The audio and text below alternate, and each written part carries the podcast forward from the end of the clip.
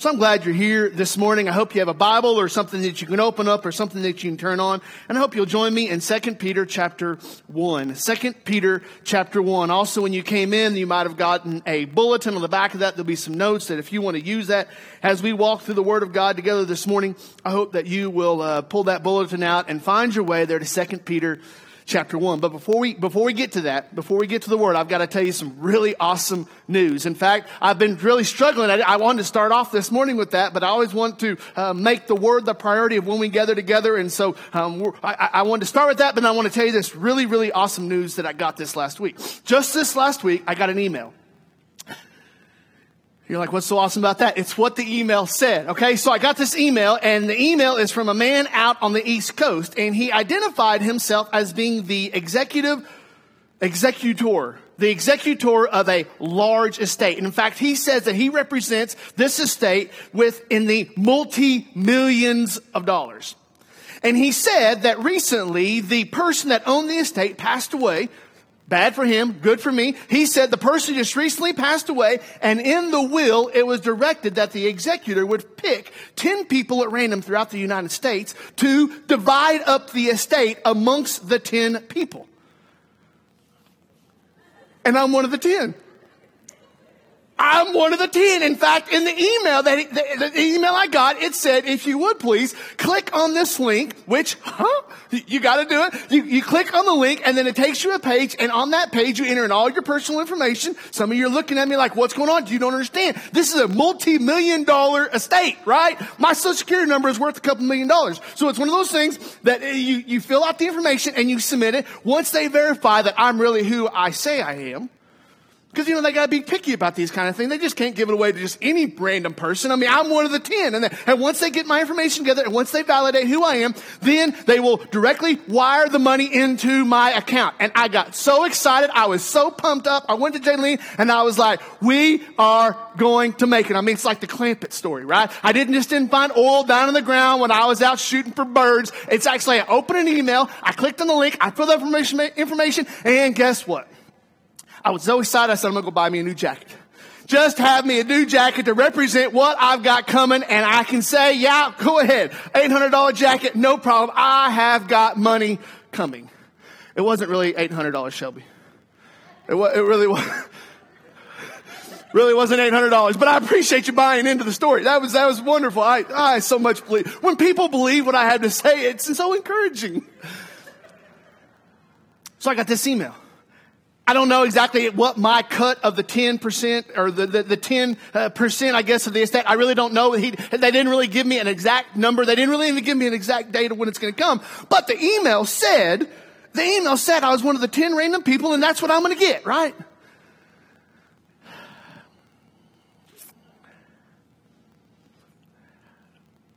You've probably received an email like that before, haven't you? Or you probably have heard of somebody that sent received an email like that before.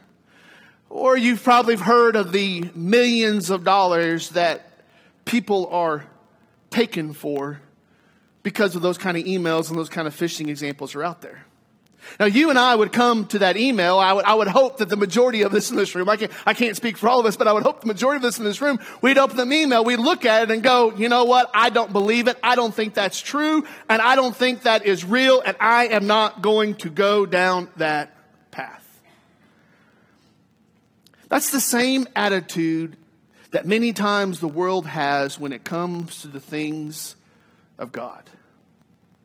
There's a whole group of people out here saying, hey, this is true. This is exciting. You want to have it. It can be yours. It's just a matter of a simple prayer or it's just a matter of getting right with the Lord, a confession, repentance, or whatever it is. And you have a world outside these walls that are looking at it going, I don't know. Is it legit? Is it real? Is it true? So just we would look at an email and we would have those kind of thoughts. There are people in the world today that are looking at us and are wondering, is it true? Well, Peter is going to address that this morning. In fact, Peter, as he's writing to this church, it's actually the second letter that he has written to them. so in the first letter, he was talking about excuse me, talking about their salvation, talking about their identity, talking about who they are. And then he realized that they're still having problems. It is a most likely a large Gentile, which means in that sense you either had Jews or Gentiles. And so that was kind of the dividing line. The Jews historically were God's chosen people. And so everybody else thought if you weren't a Jew, you weren't part of the family of God. Well, then here Christ comes and Christ says, no, it's for anybody that believes by faith in who I am. And all of a sudden this opens up. And so you have a largely Gentile population living in what is modern day Turkey. So they're outside of that, that, that, that fertile crescent, if you will, the promised land. They're outside of that and they're living in the midst of all kinds of pagan worship, in the midst of all kinds of idolatry, in the midst of all kinds of rampant mystical, humanistic, all of the notions that would be out there, they are being bombarded with it all the time. And yet you have a church that is sitting there trying to preach the word of God, trying to be faithful to God, but they have questions and they have doubts and they're wondering, is this really the true thing? So Peter, not only did he start in chapter one telling him what he was going to say, remember this from last week? Some of you should just shake your head and make me feel good. Not only did Peter tell him what he was going to say, but then he told them, and then last week we were looking at it, he told them what he told them. So he's saying, hey, if you're in Christ, and this goes all the way back at the very beginning in verse 3, he tells them, you have all of these things given to you. You have all the gifts of God through his Son in the Holy Spirit. You have everything you need, believer, follower of Jesus Christ. You have everything you need to live a faithful life before God. And he tells them, you have all of these things in Christ. And because you have these things, you have all the tools, you have all the necessary equipment, you have everything to reflect God and serve God and point people to the kingdom of God. But then he's got maybe I wasn't there. Maybe he's got these readers that are looking. Maybe he's got these people in the church that are like, well, Peter, how do we know that what you are saying is true? Now, to be honest, to be honest, it really hasn't changed a lot since then because the reality of the fact is, is that none of us have ever seen the face of God. And I would even argue, and some of you may push back, I would even argue that None of us have ever heard the audible voice of God in the same way that Moses heard the audible voice of God. So you may come to me and you may say, well, Spence, how can you say that these things are true? How can you say that these things are right? How can you say that I should believe these things if you can't show me with tangible, physical, visual evidence?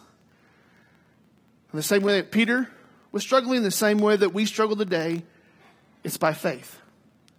It's by believing by faith.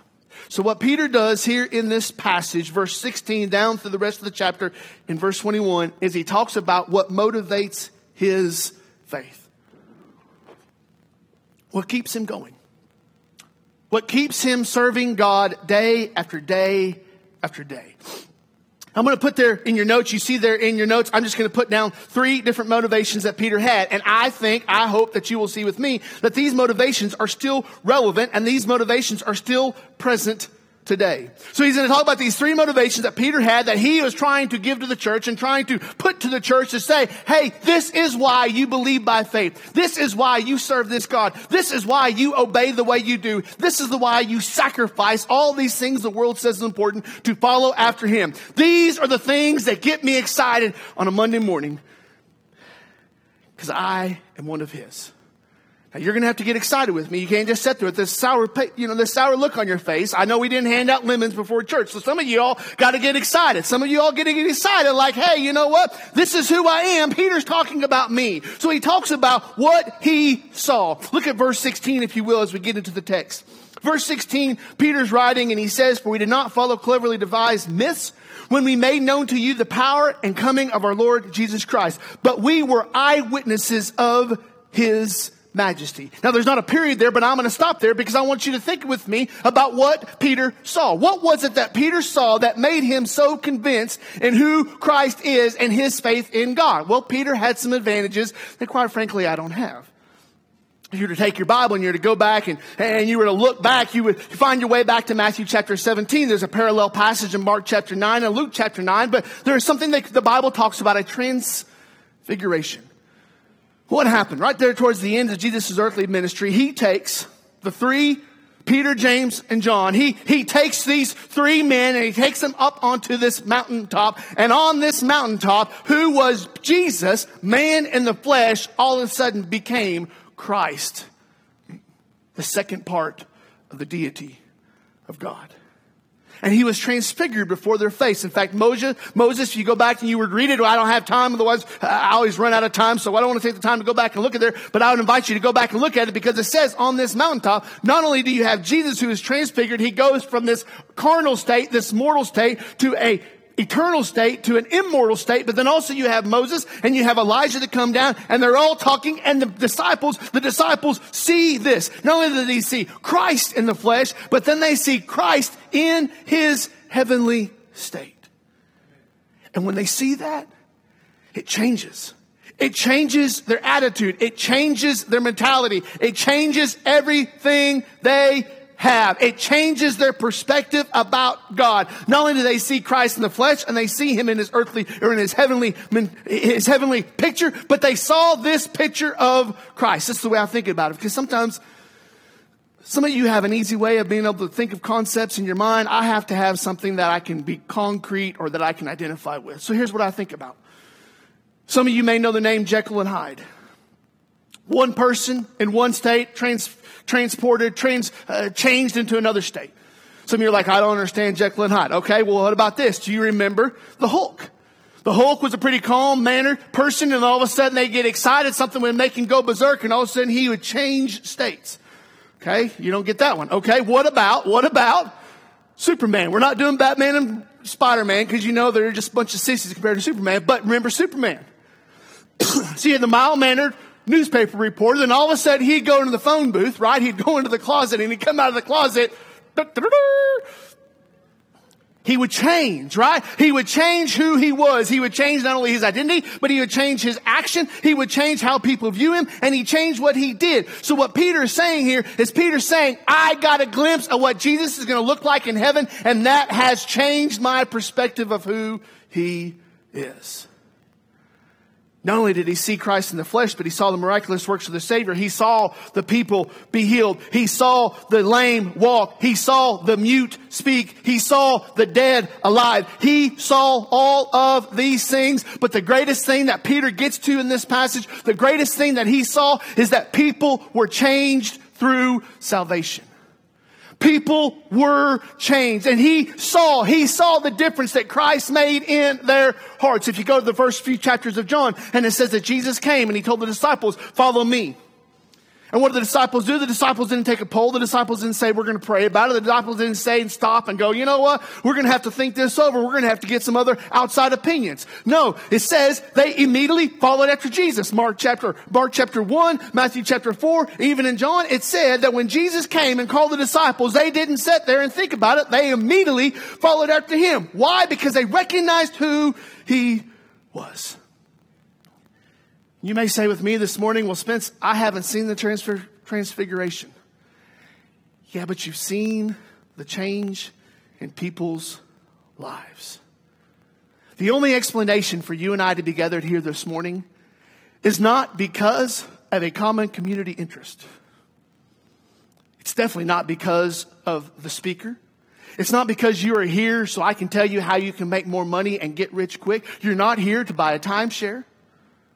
You're not here for me to tell you five ways to have a better life tomorrow. You're not here for me to give you some type of medical advice. We are here gathered together not to focus on man, but we are here gathered together to focus on God. Why? Because in one way or another, God has changed all of us. He's changed our wants. He's changed our desires. I'm going to tell you that there has been times in my life that on a Sunday morning when it is what, uh, uh, 72 degrees outside, I've got other things that I want to be doing on a, on a Sunday morning when I, uh, been sitting in church. Amen? Amen? Y'all, y'all can look at me all sanctified. I'm telling you. When you wake up and it's three degrees, oh, it's too cold to go to church. And you wake up and it's pretty weather, oh, it's too nice to go to church. I know how this works. I know how this plays out, but it's one of those things you and I recognize that because of what God has done for us, we see what God is doing in our lives. We see what God is doing in the lives around us, and that causes us to continue to serve and to follow Him by faith.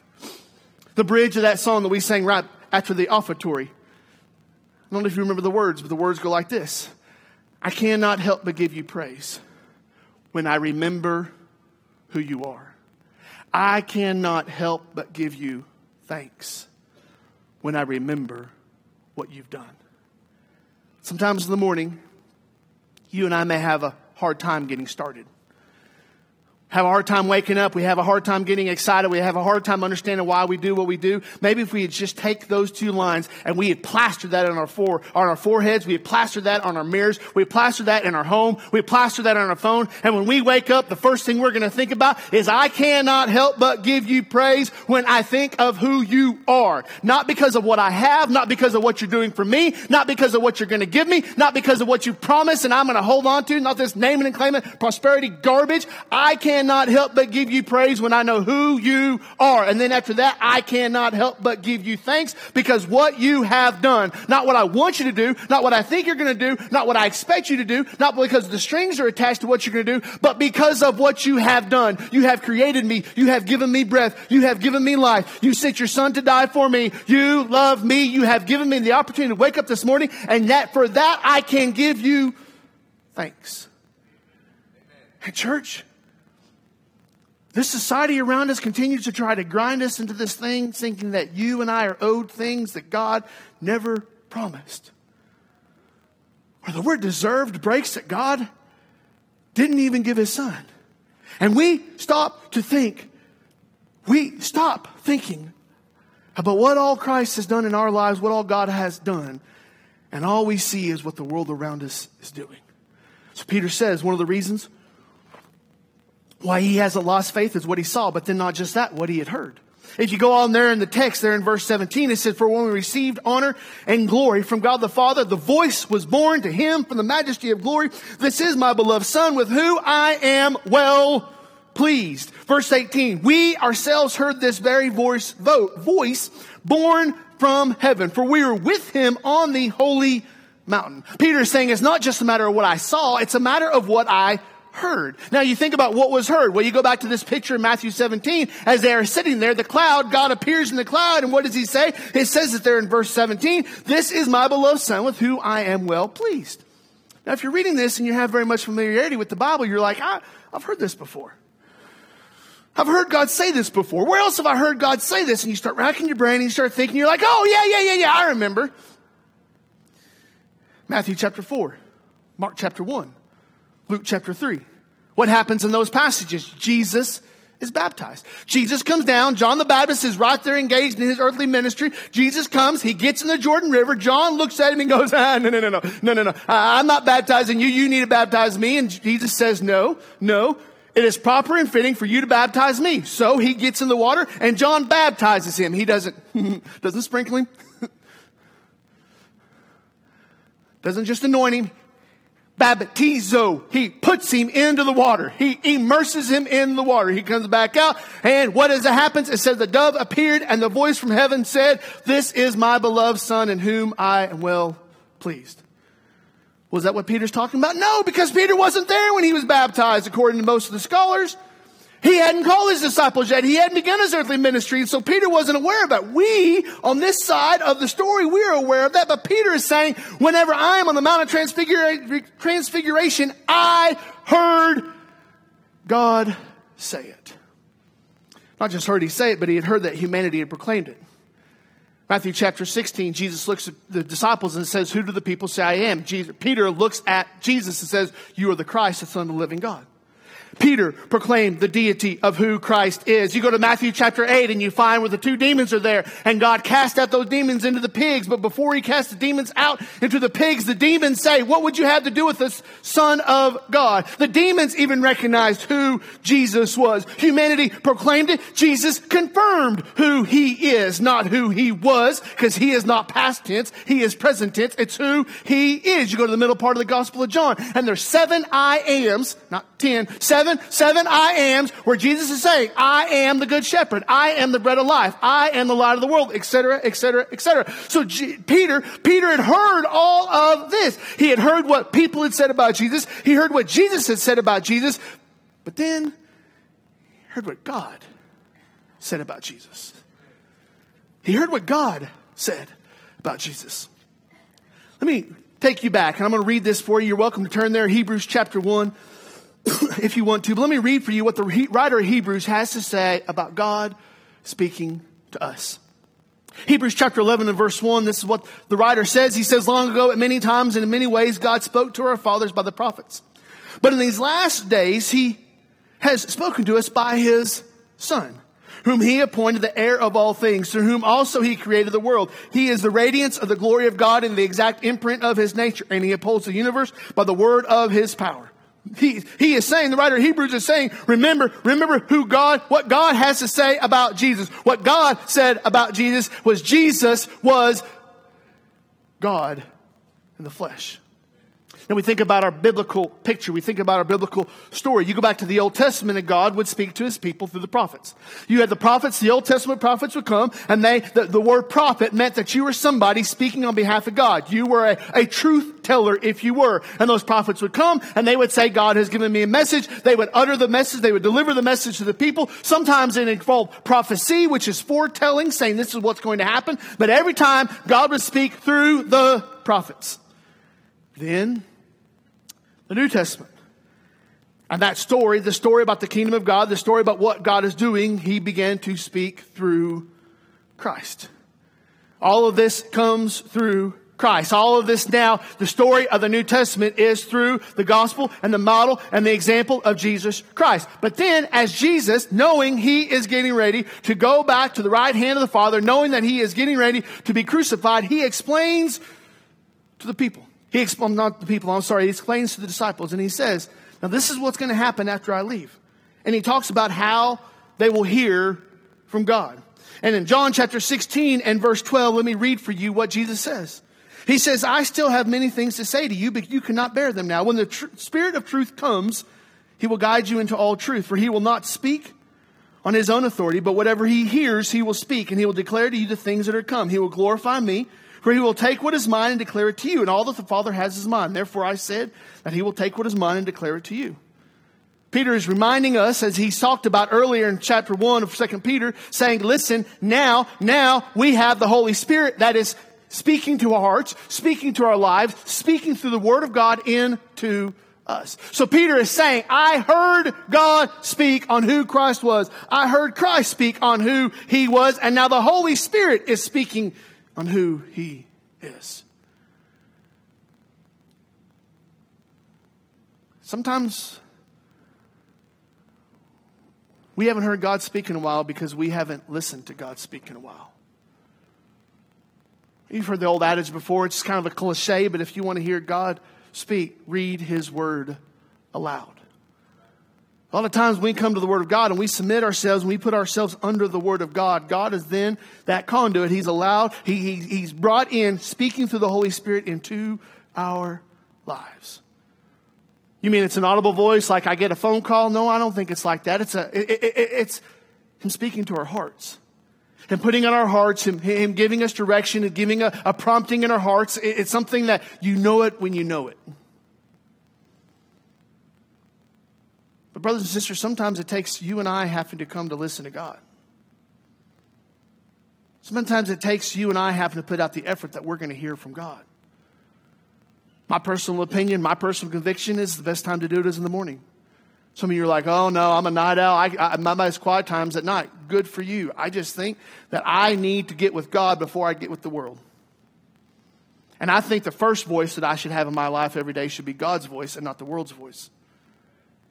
And so many times we wake up and we get too busy. You wake up and you're, you're too busy for this, you're too busy for that. We're listening to God's word and we wonder why we are so distant. We wonder why we're so dry. We wonder why we're so stale in our spiritual life. It's because we haven't been listening to God. And when we don't listen to God, how do we expect to know what God wants from us?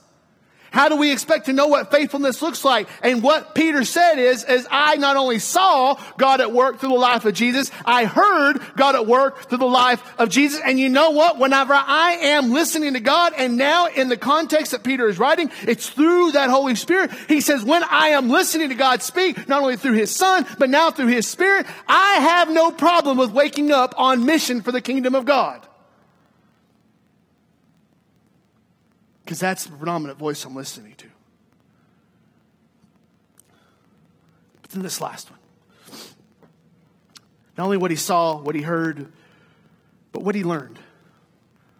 Peter says, What motivates my faith to pursue after God every single day and to serve in the kingdom of God is not just what I saw, not just what I heard, but what I learned. So look at verse 19 with me. We're going to read verse 19 all the way down through 21, then I'm going to try to speed through this. But he says, And we have the prophetic word more fully confirmed, to which you will do well to pay attention, as to a lamp shining in a dark place until the day dawns and the morning star rises in your hearts. Knowing, knowing that first of all, that no prophecy of scripture comes from someone's own interpretation interpretation. For no prophecy was ever produced by the will of man, but men spoke from God as they were carried along by the Holy Spirit. We could spend days and days and hours and hours looking at just these few verses. So I'm going to try to articulate it concisely and quickly. Peter says, it is a matter of what I learned. You want to know the basis and the motivation for my faith? Why I know that the Bible is true? Why I know that salvation is true? It's because what I have learned. The first thing he points to there in verse 19 is that the Word of God is a light. He says,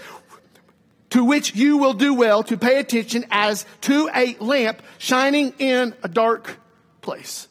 He is saying that when you have this Word of God known as the Bible, when you have the Holy Spirit inside of you, there is a light. There is a light of truth in your life. And Matthew chapter 5 talks about every single one of us letting our light shine before others. He reminds us that when we have this truthfulness of God, this truthfulness of the Holy Spirit, we have a light in us. And I think this is so huge for the days in which we're living in because you and I will sit back and we will talk about the battle versus light and darkness. Several Sundays ago, I talked about, you know, something that could identify us is that we chase darkness.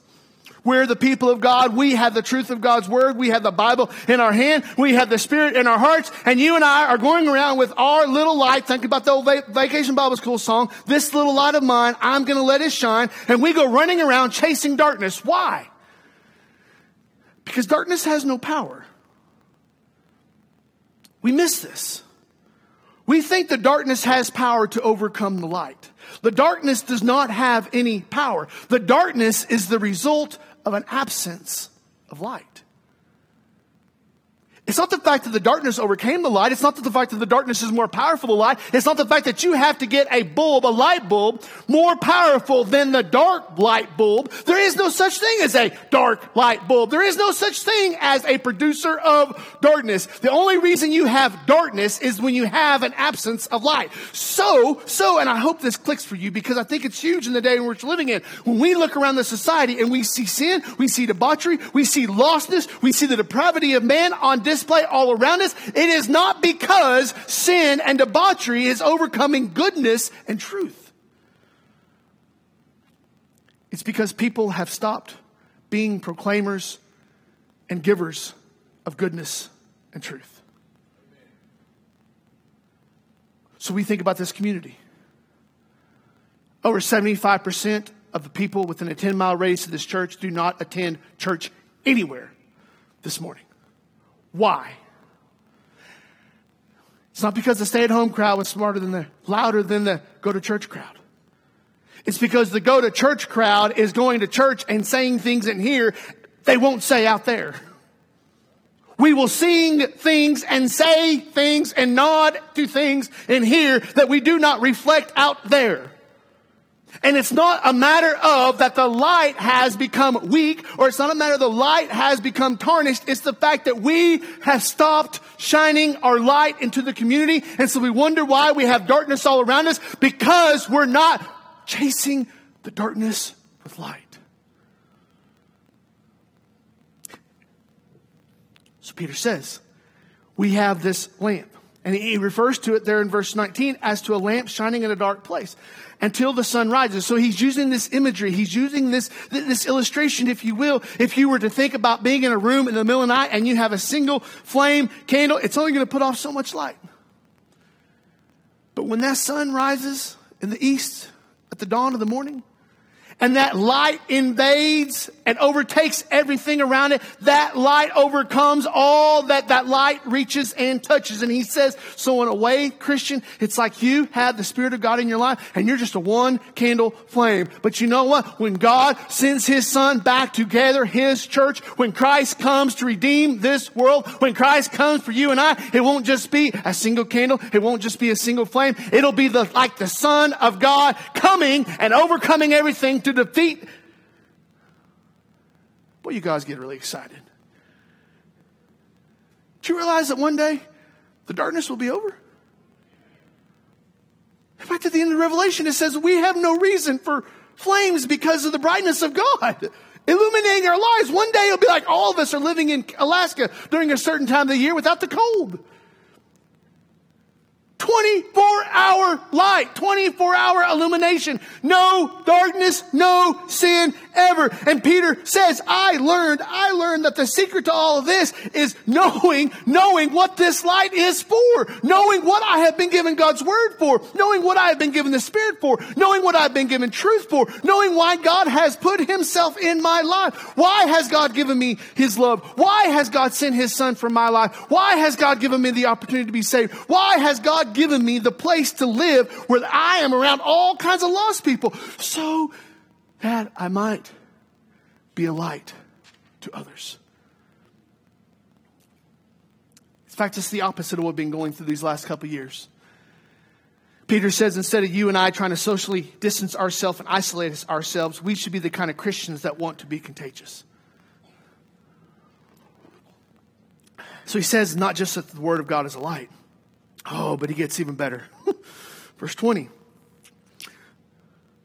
No prophecy of Scripture comes from someone's own interpretation. What is he saying? He's reminding you and I that truth is not defined by man. That there's truth that we hold to, this truth of the gospel of Jesus Christ, the truth being what is right and what is wrong, what is moral, what is immoral, what is holy and what is not holy, what is blasphemous and what is not blasphemous. This truth is not defined by man. I realize that we might attempt in our rebellion as a humanity and as a democracy and as a country and as a people, we might try to redefine truth based upon what we like and what, how we feel and what we do. But the reality is, is we do not define truth. Let me give you an example. President Obama, when he ran for U.S. Senate in Illinois, he was for same sex marriage. Then, as he was running for his first term of the presidency, he was against. He was against same sex marriage.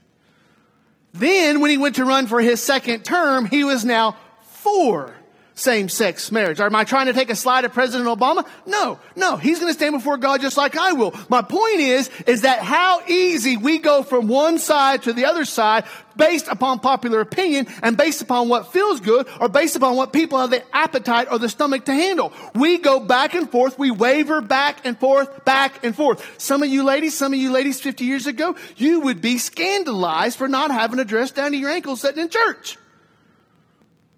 20 years ago, my father would have walked in and saw a man in blue jeans and he would have thought, ah, you heathen.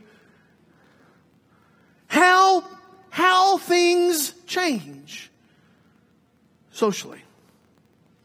Peter says, you know what doesn't change socially? You know what doesn't change culturally? You know what doesn't change by the whims of man? Truth is not defined by man. So he says, no prophecy of scripture comes from someone's own interpretation. So it's not a matter of you and I looking around and going, well, you know what? I'm going to come to this passage and I'm going to think about what it says to me. I understand you get in Bible studies and you read a passage of scripture and you go around the room. What does this mean to you? What does this mean to you? What does this mean to you? What does this mean to you? You know what? That's a great exercise when you want to do something wrong.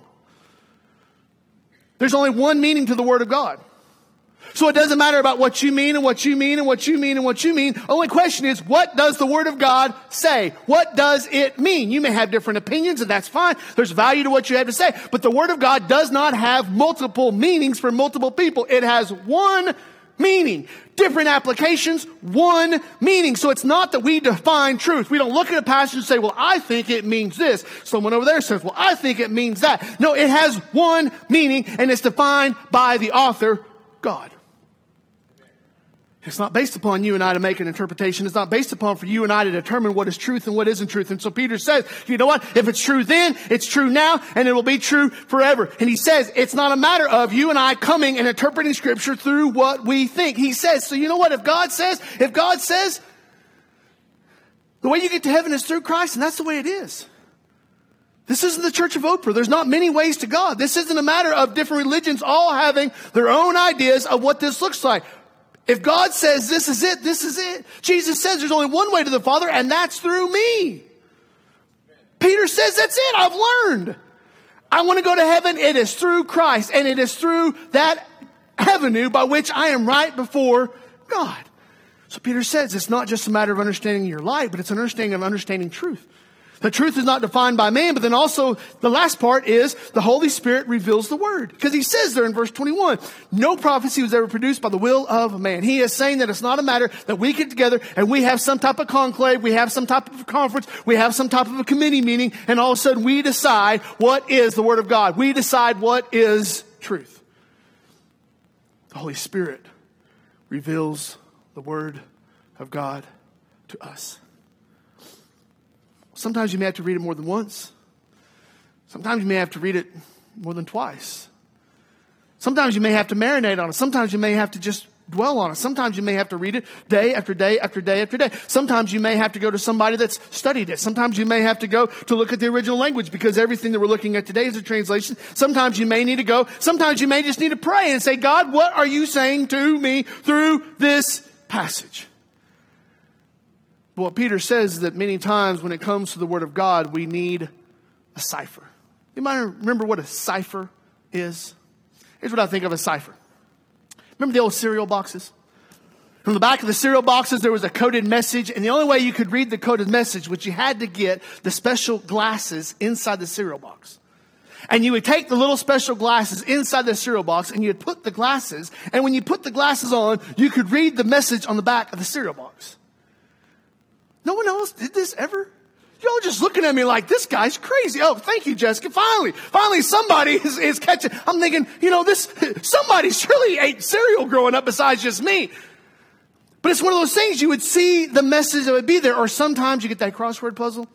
And that big old crossword puzzle is sitting there like this, and it says there's 20 words in this crossword puzzle, and there's all kinds of letters, and you got to figure out which where the where, where the words are at, upside down, backwards. It, it, Okay, okay, so let's talk about encryption. So nowadays you have all of this technology and you send messages and it becomes encrypted. And so you put together this electronic messages message and you have this software that jumbles all up, sends it over, uh, sends it over a connection. The person on the other end gets it, has to have the encryption key to be able to decipher what it is. But there's a cipher. Right? So we're, we're tracking. It's a way that we understand the message that is there. What Peter is saying is that the Holy Spirit works as a cipher. It helps aid us in our understanding of God's Word. It helps aid us in understanding what God is saying to us. Peter says, I understand that this inspiration, this unction, this understanding, this illumination, it does not happen by man. So you find somebody that says they found something new in the Word of God, Run. Just like somebody says that you can make $5,000 a week and only work two hours from your house. The same way that you get an email telling that you just received a bunch of millions of dollars if you just give them all your personal information. Run, run, run, run. If somebody that you're listening to is not based in the truth, based upon the Word of God, the instruction of the Word of God, under the inspiration of the Holy Spirit, get away from them. It's called humanism. There's a lot of people on TV that claim to be preachers that are making money, money, money off of duping people. So he says, This is what I've learned. What I've learned is that the Word of God is a light to me and a light of other people. I have learned that truth does not, is not defined by man. And I have learned, Peter says, that the Holy Spirit reveals the Word of God to me. So Peter comes back and Peter says, so you want to understand why I believe in who God is? This is why. It's because of what I've seen, it's because of what I've heard, and it's because what I have learned. So you say, Spence, what does that have to do with me? I'm glad you asked. So, why is this still good news today? Well, just three simple things, and then we'll wrap up. The first thing is that God is still working. Peter is looking back and saying, I saw God work in the life of people through this way. I want to assure you this morning that God is still working. Some people call it common grace. Some people say the mercy of God. You see God still doing things in the world today. No, no, Spence, I don't see anything. Everything is random chance. Sure, it is. You get to the world of philosophy and you got some different philosophical arguments for the existence of God. You have the epistemological argument, you have the ontological argument, you got the cosmological argument, you got the logical argument, you got the rational argument, there's some other arguments out there, but every single one of those, there's a way to then go back and show who God is through logic and through reasoning. I, I think that you can just get up and go outside and look around and go, huh, yeah, Yeah, I couldn't do this. Yeah. Yeah, yeah, there, there's a God. That's what Romans chapter 1 is talking about. That all of us know God because of creation this morning. this morning I'm getting, I'm in the bedroom and in the closet getting my $800 Shelby jacket on this morning. I'm in there in the closet getting, getting dressed and right across the room is the baby crib. And it doesn't matter how quiet I am. That thing, that little Micah has like spider senses. I mean, he recognizes breath. And it's like, and I hear him, and I hear him stir, and then I hear, I, I just know where this is going, and I see him stir, and then I see him kind of shuffle around in the bed, and then all of a sudden he turns his head where he's facing me, and I see through the slats his face. Busted. You know what he does? He looks at me and he just smiles.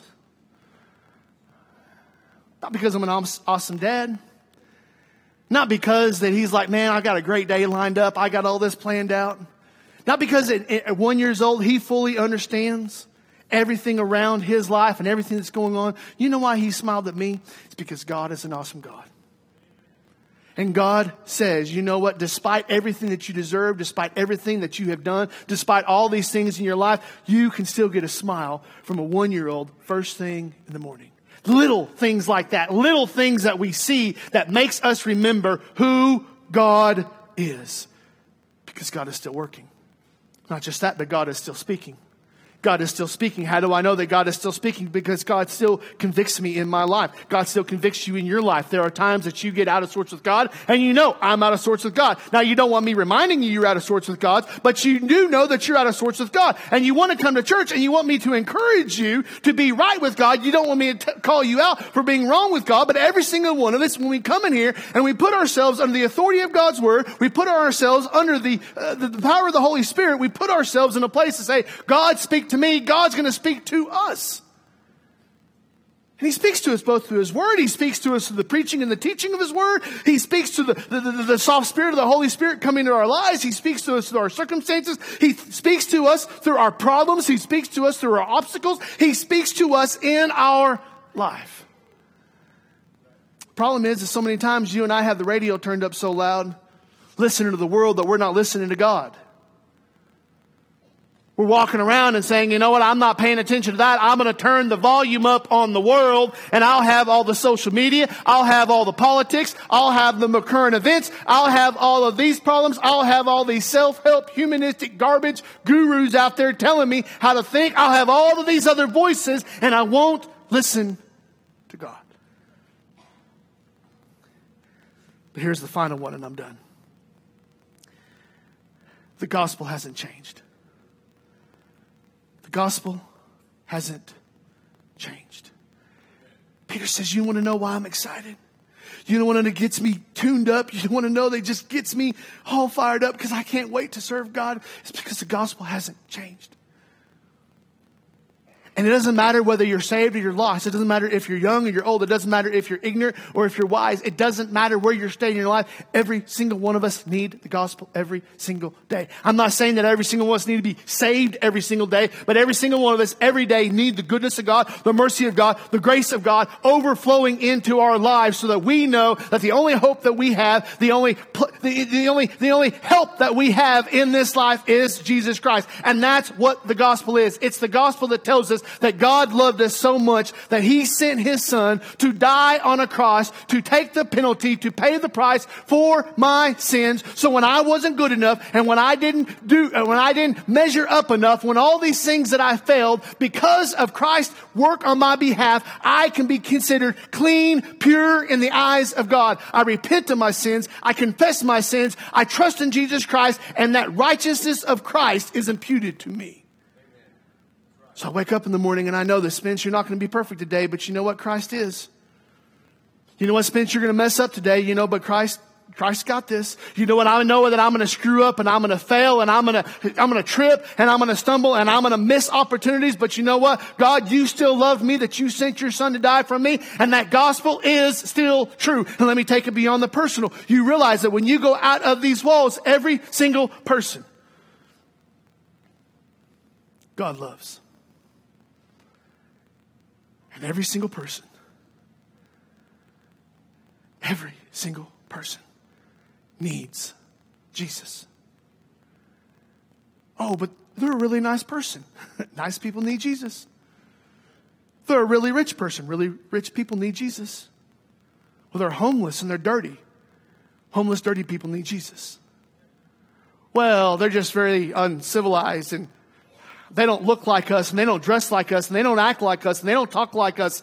They need Jesus. And so you and I go around and we understand that the reason why, and we'll get to this later on and in the book of Second Peter, but maybe the reason why God has given us another day here is because He knows there's still the people outside there that need to hear about Jesus. And so He's put you and I in here to be convicted to go out there and tell people about Jesus.